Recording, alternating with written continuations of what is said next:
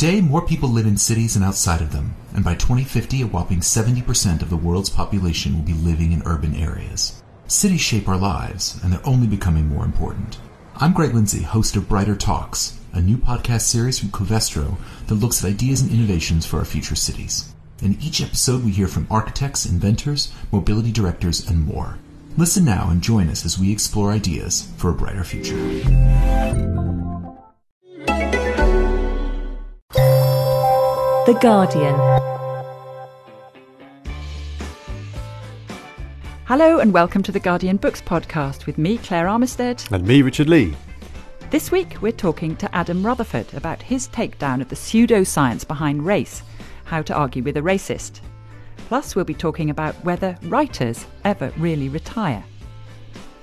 But first, Adam Rutherford is a scientist and broadcaster whose first book, Creation, dealt with the origin and future of life, no less. Now he's moved on to tackle one of the most contentious issues of our time. When he came into the studio, he started by explaining why, after all these years, we still need to challenge ancient prejudices masquerading as fact. Well, I'd wanted to start by saying it's kind of extraordinary to be sitting here in 2020 needing a book making the case that there's no scientific basis to racism. Why did you feel that you really had to write this book now? Has, has the science changed? Has society? Yeah. I, I, I did a lecture last year um, in which that was basically my opening line. that I'm delighted to be in front of you, and I'm really proud of the book, and i have really enjoyed. I'm not sure it's quite the right yeah. word, but I, I have written and, and, and, enjoyed writing it. And yet, this is a book that uh, well, w- why does it exist? So one of the things I talk about at the beginning is is that um, you know very well there's been a massive change in in the political landscape in the last few years, rise of nationalism, and so on. There's there is a measurable increase in the vocalization of racism in in the public discourse, which has been enabled by social media to a certain extent. And then you've got uh, an equivalent rise or increase in our understanding of genetics, which is a, which is a subject which has an inherent and intrinsic root with scientific racism um, and also eugenics, which is a you know different but related concept. As a public communicator of science and a geneticist, the conversations we were having within the academy were not the same conversations that were happening or beginning to emerge in in public life, and that that is a failing of the academy to convey accurately what the science says about race. So, with those, all of those sort of parallel lines of a changing landscape beginning to merge, it, this it unfortunately, this book is, I think, is a necessity. There we are. Yeah, yeah, for sure. I mean, is it just that genetics is hard? I mean, it's hard enough that people can misrepresent the results in the knowledge that only experts can tell them they're wrong, and also complicated enough that there are ways of picking and choosing so you can get something that's actually quite dodgy that nobody might be able to tell unless they were an expert. Uh, do we all just need to get better at doing science? Well, that that is definitely part of the problem, and this is obviously a, a complex tapestry and a jigsaw of, of, of why, as you say, this book is is a necessity necessity in 2020. Um, the, the, our understanding of genetics, the understanding of the genome uh, in the last 20 years has just exploded in a way that geneticists find hard to keep up. Mm. So, as, as, a sort of a public face of, of genetics, this is something that is part of my of, of my purview. You know, it's in my wheelhouse. You mean there's just some work to do here? Well, yeah, but this stuff is ridiculously complicated, and so so you know the human genome is the most complicated data set we've ever encountered, and you couple that with human history, which hmm is not necessarily straightforward. um, and, and, you know, one of the things I've always said is in, in all of my work is is how we now are capable of using the genome as a historical source. So there are lots of questions that we couldn't answer before about the history and evolution of us as a people that are beginning to emerge with our newfound understanding of genetics. Now, the the flip side to this is that there has been a, a, a rise um, um, admittedly amongst a fringe group of scientists, sometimes who are sort of peripherally associated with real science, but whose voices are amplified by social media, who have an understanding of, of population genetics, which is effectively what, what, what we're talking about here, but not such a profound understanding that that uh, they are prevented from saying things which are effectively either not true or their reasons for saying them are motivated by by racism or race uh, as we used to understand it.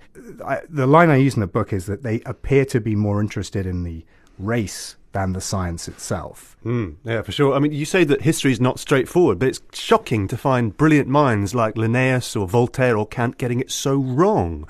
But what do you think was the motivation? Why was Linnaeus wanting to label subspecies of Homo sapiens lazy or stubborn or greedy, or Voltaire, for God's sake, calling black people animals, or Kant declaring them stupid? Was it a kind of conscious project to justify colonialism, or were they just so drenched in it they couldn't help themselves? We have it concurrent with the emergence of colonialism and European expansionism and the age of plunder that this is the first time that a lot of people in Europe are are coming across experiencing people of the rest of the world.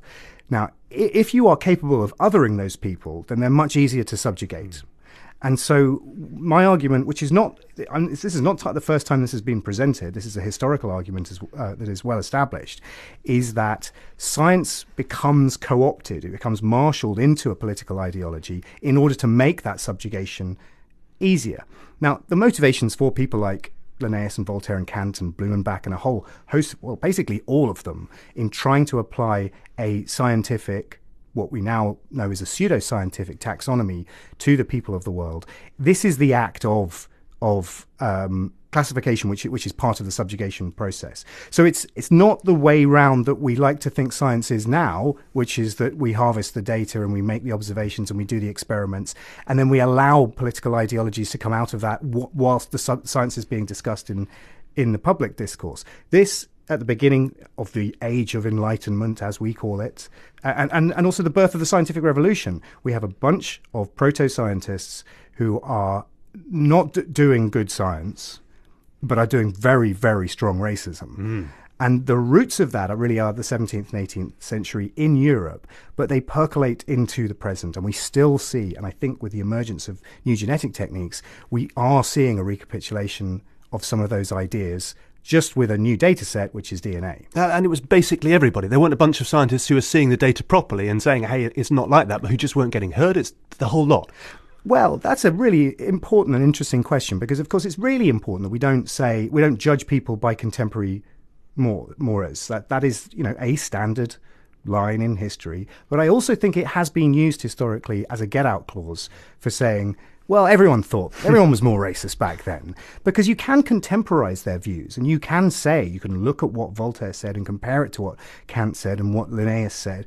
And it is possible to say, well, Voltaire was more racist than Kant, for example.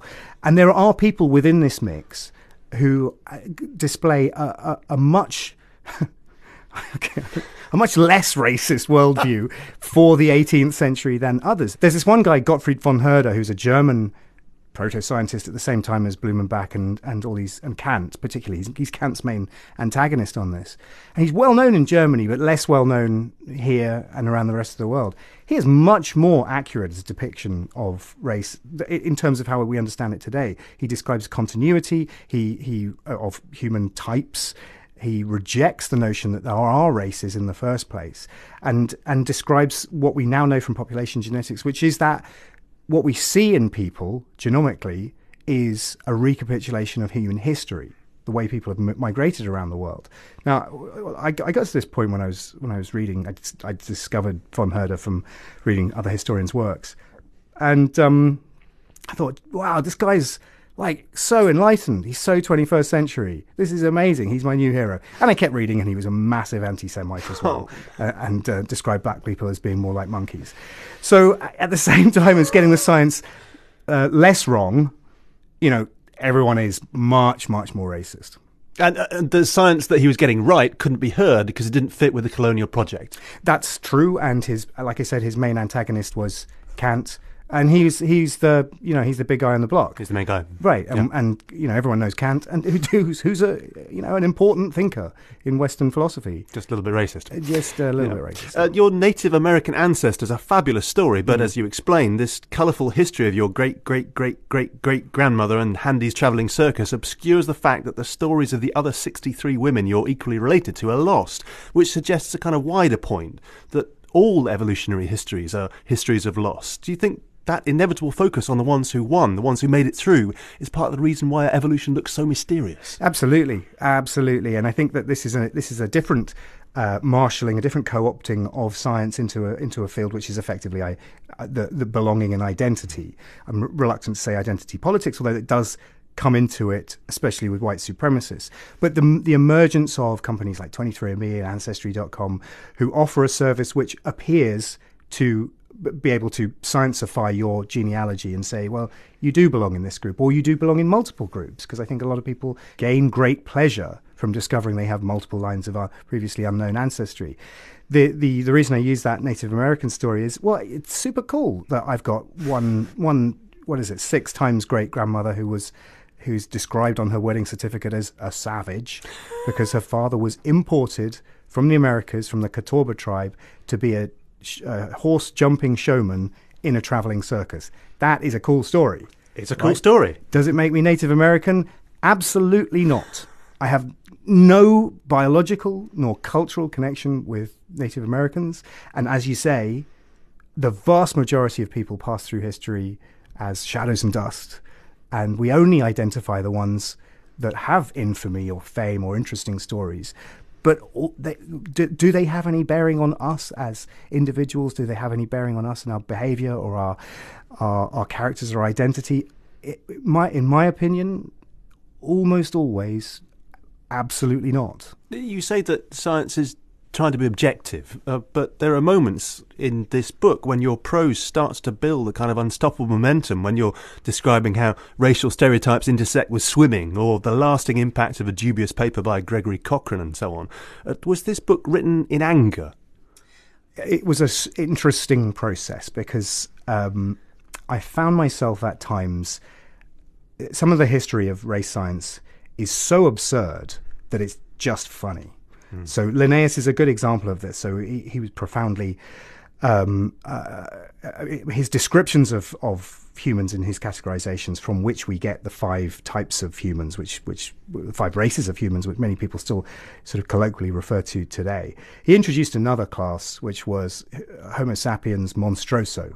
That includes feral wolf girls and um, Patagonian dwarfs. And my favorite, I think, maybe my favorite line I've ever written out. Um, uh, mono-orchid Hottentots. That's his phraseology. So what that means is uh, what we now call Khoisan men with one testicle. Now, this this that's funny, right? Because it's absurd. It's, absurd, it's, it's exactly absolutely that. absurd. So there were definitely times when I'm writing this this book and thinking this it's so ridiculous that how could this ever have been considered serious? And at other times, I'm writing about the history of slavery and the history of, of empire, and, and these are the worst acts perpetrated by humans on other humans. Um, we think we know, you know, people know slavery was bad, right? That's a, a reasonable starting point. You scratch beneath the surface, and it, it, it is so much, so much worse than than we think we know. The way the Native Americans have been treated over the last 400 years in North America is uh, just uh, such a depressing and awful tale. Again, much, much worse than at least I was aware of. I'm, you know, many people, I'm sure, historians will know these stories. So yeah, it was uh, kind of fun at times, uh, kind of extremely depressing. In terms of the belligerence, the, the title is "How to Argue with a Racist." It's um, uh, it's meant to be to equip people because these conversations are happening, I think, more and more. No, I mean, I guess I, am asking sort of about a question of strategy. Do you mm. think anger is a good strategy at this point? I think the swimming is not a bad example because um, th- th- this emerged out of a conversation I was having with a friend uh, who is uh, Nigerian by birth, we were talking about swimming, we were talking about athletics. There's a whole section on sport. Uh, he he mentioned that uh, well, black people don't swim, do they? And I said, I'm sorry, what? And he said, well, you know, black people don't swim. It's, we, we we just don't swim. It's something to do with our bone density.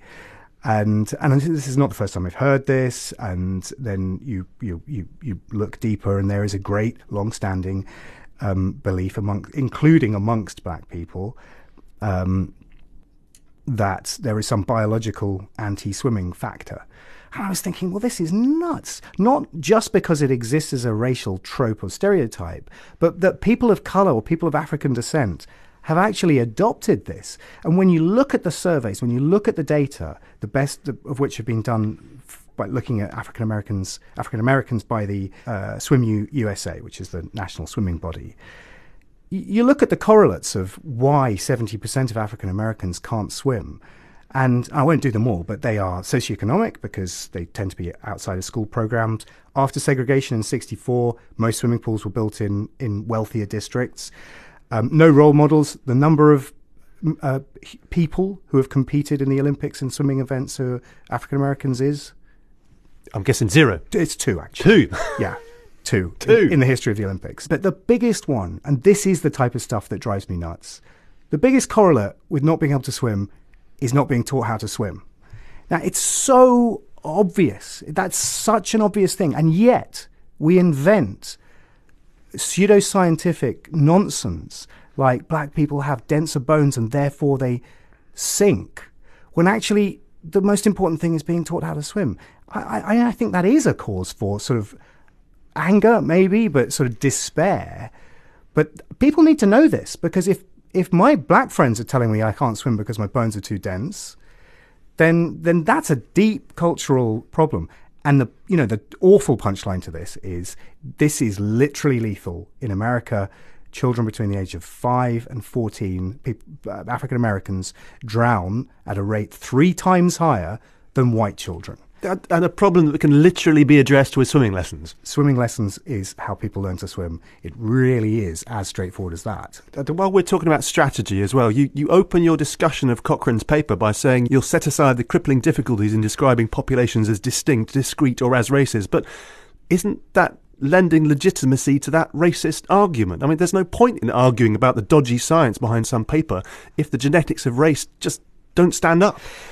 Yes, it's not. It's not an invalid criticism you're you're making, but the I have to be really honest about the science. I'm I, I'm not a race historian. I'm a geneticist, and so my baseline is what does the data say? I have to be straightforward about that. As the events of of the Second World War and the and the, the Holocaust became known uh, uh, in the second half of the of the 20th century, there was a sort of swing away from biological determinism, the idea that everything that is within us is innate, which was the sort of predominant, sort of broadly the predominant theory before then.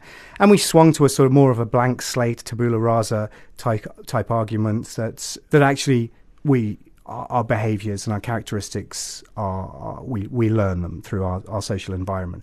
Now, when you, whenever in science you have sort of polarized debates like that, that, then the answer is always somewhere in the middle. But blank slatism is not correct, and, and we don't think that. Sensible people don't think that. Well, some people have a tendency to just say, well, we are all equal, right? We're all equal. We all have the same potential. The science doesn't say that, right? That we, we have genetic predispositions to all sorts of things which are which mean that we're not born with a level playing field. Now, that, I'm not endorsing that as a political view. That is simply what the science says. There is a, an innate level of intelligence which can be metricized in some form. Again, this doesn't have any necessary policy implications or how we should think or talk about intelligence, but these are basic facts. So, recognizing that people are different, I think, is a really important tactic in this whole argument. Not least because it's true, but also because if you go out and tell people that race doesn't exist, a certain proportion of people are going to respond who aren't racists are going to say, "Well, I mean, what do you mean by that?" Because that you know this person is a black person, and if I say they're a black person, you know what I'm talking about. Well, this person is East Asian. They are clearly physically different from me, and yet you're saying that we're all the same. Well, you know, I I, I want to be, I, I want to tackle those sorts of arguments as well, and try to understand what the weight of those differences is and and so the qualification on the on the the maxim race doesn't exist is that it race doesn't exist from a scientific biological point of view. I want to be absolutely explicitly clear. Race does exist because it's a social construct, not in spite of it being a social construct. Social constructs are the basis of human interactions, right? Time is a social construct. Money is a social construct. So when people say, "Oh, look, you're you're mad," you say that race is just a social construct. Yeah, social constructs are everything. Recognizing that people are different, recognizing that there is biological difference between people and that people look different, and this largely correlates with uh, geographical land masses, trying to understand population histories, trying to understand that there are genetic differences between groups of people, and then also recognizing that those biological differences do not correlate with the, the colloquial uses of race that we currently use. And this, again, is why the history is important, because all of these categorizations that we use are less than 400 years old. This is not some universal, innate categorization system that is so obvious that, that it's been the same for forever and ever. This is an invention of the Enlightenment. It's an invention of co- colonialization. Before the Enlightenment, before Western expansion, European expansion and plunder, there are plenty of references to skin color and, and physical characteristics, but they are not the primary way that uh, cultures and civilizations and groups and populations other or describe um, people that they encounter. Religion, language, geography, cultural practices, these are far, far more common in the pre Enlightenment era. So these these ways of talking, these ways of describing people uh, are, as you say, quite recent. They're also kind of plain wrong in lots of ways. So why do you think people keep returning to them? What's the attraction? Well, evolution has deceived our eyes, and this is the point about science. We try to remove humans from trying to understand reality, because, like you said, we very casually say black people. If I say black people, you, the, the you, the listeners, know roughly what what we might be talking about except for the fact that one, there are 1.3 billion people in Africa um, who, on average, have darker skin than, than people in Europe. And we know from a genetic point of view that there is more genetic diversity within Africa than there is in the rest of the world put together. It's an evolutionary um, uh, cause behind that, which is that we are an African species. And so a small proportion of humans left Africa to populate the rest of the world, whereas the whole mass of Africa, there are just so many more people within Africa that remained there within the last 100,000 years. And so what that means is that a, you know, a woman from Angola is more likely to be more different uh, to a woman from Uganda than either one of them is to a, a Chinese man or a Maori or a Native American. And these are just this is just a genetic fact. So there's more genetic diversity within Africa than the rest of the world. There's also more pigmentation diversity in Africa than in the rest of the world. We only know this because the studies on, on about pigmentation in Africa have been done in the last five years. And and this is this is another point, a bit like the swimming point, where I get a bit agitated. We've got a system a social system of race which is almost entirely based on pigmentation and was set up based on pigmentation four, 500 years ago. No one started looking at, at the genetics of skin color until the second decade of the 21st century. And lo and behold, it turns out there is more pigmentation diversity in Africa than in the rest of the world. These things are like complicated, though at some level. I mean, are you expecting that there's going to be some sort of Copernican moment when these complicated truths percolate through and people kind of understand all those new results and, and things flip around for everybody in wider society? Well, obviously, I hope so. Um, that I, I, think a lot of people think these things are true already anyway. But that what's interesting from a from a scientific point of view is that as the science has become more detailed, and more complicated, and we understand the genome better than ever, and, and we're still working on that. There's a long way to go. Our, what it demonstrates is that the ideas of the late 20th century about race and genetics remain true. And that there isn't some great revelation that as we deep, dig deeper into the genome, suddenly we discovered, oh, there is an innate characteristic, a biological characteristic, which, which you know, just just aligns perfectly with East Asians or Aboriginal Australians or, or Europeans or, or, whatever. None of those taxonomies, none of those those clear classification boxes have been um, uh, reinforced by our further understanding of genetics.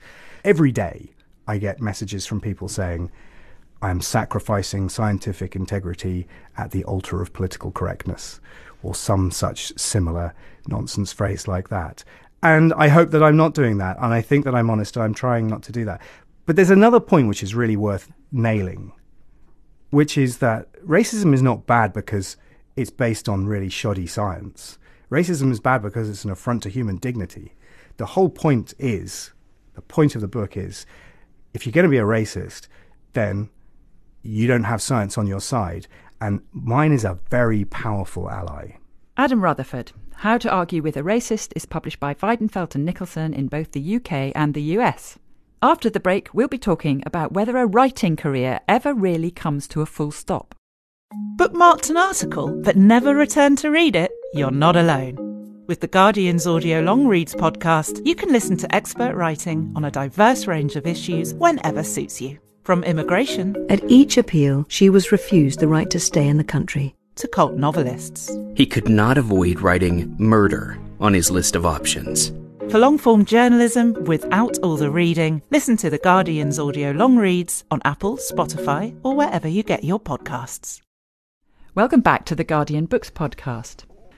Speaking to The Guardian last week, the romantic novelist Nora Roberts, 69 year old author of more than 220 novels with sales of over 500 million books worldwide, said she had no plans to retire. I'm told that Robert B. Parker, one of my favourite authors, died at his computer. She said, Bob, that's just the way to go. I'm not pretending to do an American accent.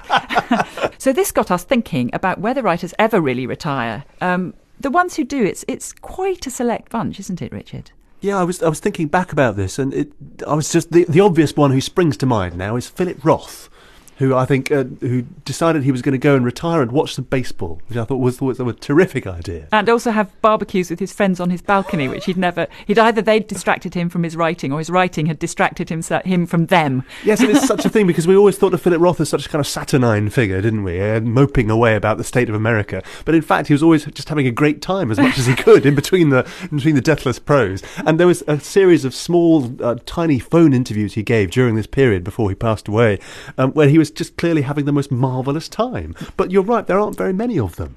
There's also another example is Lee Child, mm. who Lee Child, who has sort of belatedly become this extraordinary cult author. Although he, he, he is a genre writer, he's he's got this extraordinary um, following, which which ranges from Margaret M- Macmillan, the historian, to Kate Atkinson, to Margaret Drabble. Suddenly, literary people coming out of the woodwork to declare themselves fans. Just at the point at which he decides to hang up his hang up his boots and give his give his franchise to his brother Andrew, which is uh, hilariously he said he'd only give him the the right to write Lee Child novels if he changed his surname to Child. Child being a pseudonym that Lee Child himself adopted, having been born Jim Grant back in the day. Yeah, so handing on not only the pen but also the name, the crucial equipment for a successful career. I, if I am th- taking a, a purely subjective view on it, I can see if you're a sort of factory, a book factory, and you belong to this this tradition of churning out a book a year. Why would you? It's a sort of day job, really, isn't it? And I, I could see the temptations of not always having to make your February deadline in order to be in the bookshops for September in time for the Christmas market, which is what they suffer from. But there occasionally there are other writer sorts of writers as well who retire. For example, um, the the biographer Michael Holroyd announced he was in his 80s, mind you, that he was going to retire. But you know, he's written such painstaking literary biographies. I can imagine just the the, the job of assembling the material and, and also the length of those projects. That if you're in your 80s you you know it could take you 10 years to produce your next work. I can see that that would be more tempting. But the thing is most writers they are writers by temperament and I, that is their primary identity. So how can you actually give up your primary identity? But I mean, there's there's writers throughout the ages who refused to go quiet, who kept on producing right to the very end. Yes. Edna O'Brien. I mean, through the ages, Edna O'Brien. I, actually, she's my hero. I mean, I read Girl, her, her most recent novel out last year, which is Wh- Which raised some eyebrows. which was set in it's set in northern Nigeria and it's about girls being kidnapped by Boko Haram. And she's 88, an 88 year old Irish woman. She took herself off to the north of, of, of Nigeria, which is pretty much badlands, to go and research this subject and produce this novel, which actually I was very, very skeptical about, but I, I was entirely won over by it. Because, uh, you know, and, and she's somebody who could, you just think she, even if she isn't publishing, she'll wake up every morning and pen a beautiful sentence because that's what she's been doing all her life. No, and I guess it's a bit like Charles Dickens, isn't it? Who um, who just carried on going. Well, he did have, no, he did have a farewell tour. His farewell tour was part of the brand, part of going on, and he was in the middle of a novel when he actually passed away. Yeah, he, yeah, he was writing Edward, Edwin Drood, which then never got published in his lifetime. So yeah, I guess. I mean, he he was the original sort of celeb and also actually in contradicting my my thesis, my rather one thesis, he was he was the original person who wrote to order for over very many years, and uh, you know in in those days wrote wrote in serials. But the most interesting category, I think, is the people who say they're going to retire and and don't. So my favorite declare it. My favorite is Jim Crace, who I, I absolutely love Jim Crace, and and regular followers of this podcast will remember us having him on the podcast last for the melody. Um, but when he wrote Harvest, which was in contention for the Booker in 2013, I think it was, he announced that that was going to be his very last novel. And I don't think that was the first time he'd ever done it either. And then back he came. He's always going to come back. But you know, what I can see is how when you finished a novel and you're confronted with the juggernaut of publicity, the exhaustion of the whole process, I can absolutely see why probably most writers at some point in the life cycle of any one book will have this feeling, oh my God, if only I could retire. Yeah, the urge, at least. Michael Frayn um, was another serial retirer or non-retirer. Um, in 2012, he said uh, he, he, he said I'm never going to write anything ever again. But that was after saying in 2006 that if you don't actually have a job, it's very hard to know if you've retired from it. Nobody comes in and gives you a clock, and maybe that's the thing. There's no kind of end point.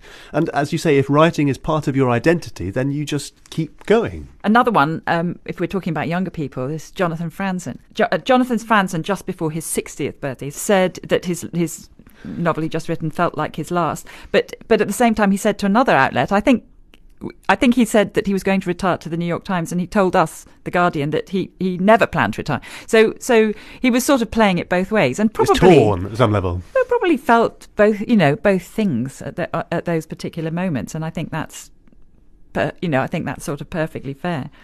Yeah, what about you, Claire? Are you going to be at the Books podcast until you until you pop your clogs? Perish the thought. yes, until I can't put two thoughts together, Richard. I'm past that point already. and I'm afraid we're going to have to stop that that conversation now before it becomes too abusive.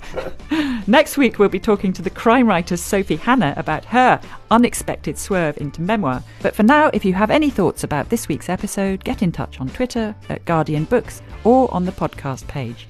And remember, you can subscribe and review us wherever you get your podcasts from. But for now, from me, Claire Armistead, me, Richard Lea, and our producer, Esther Opoku-Gyeni, goodbye and thanks for listening. For more great podcasts from The Guardian, just go to theguardian.com slash podcasts.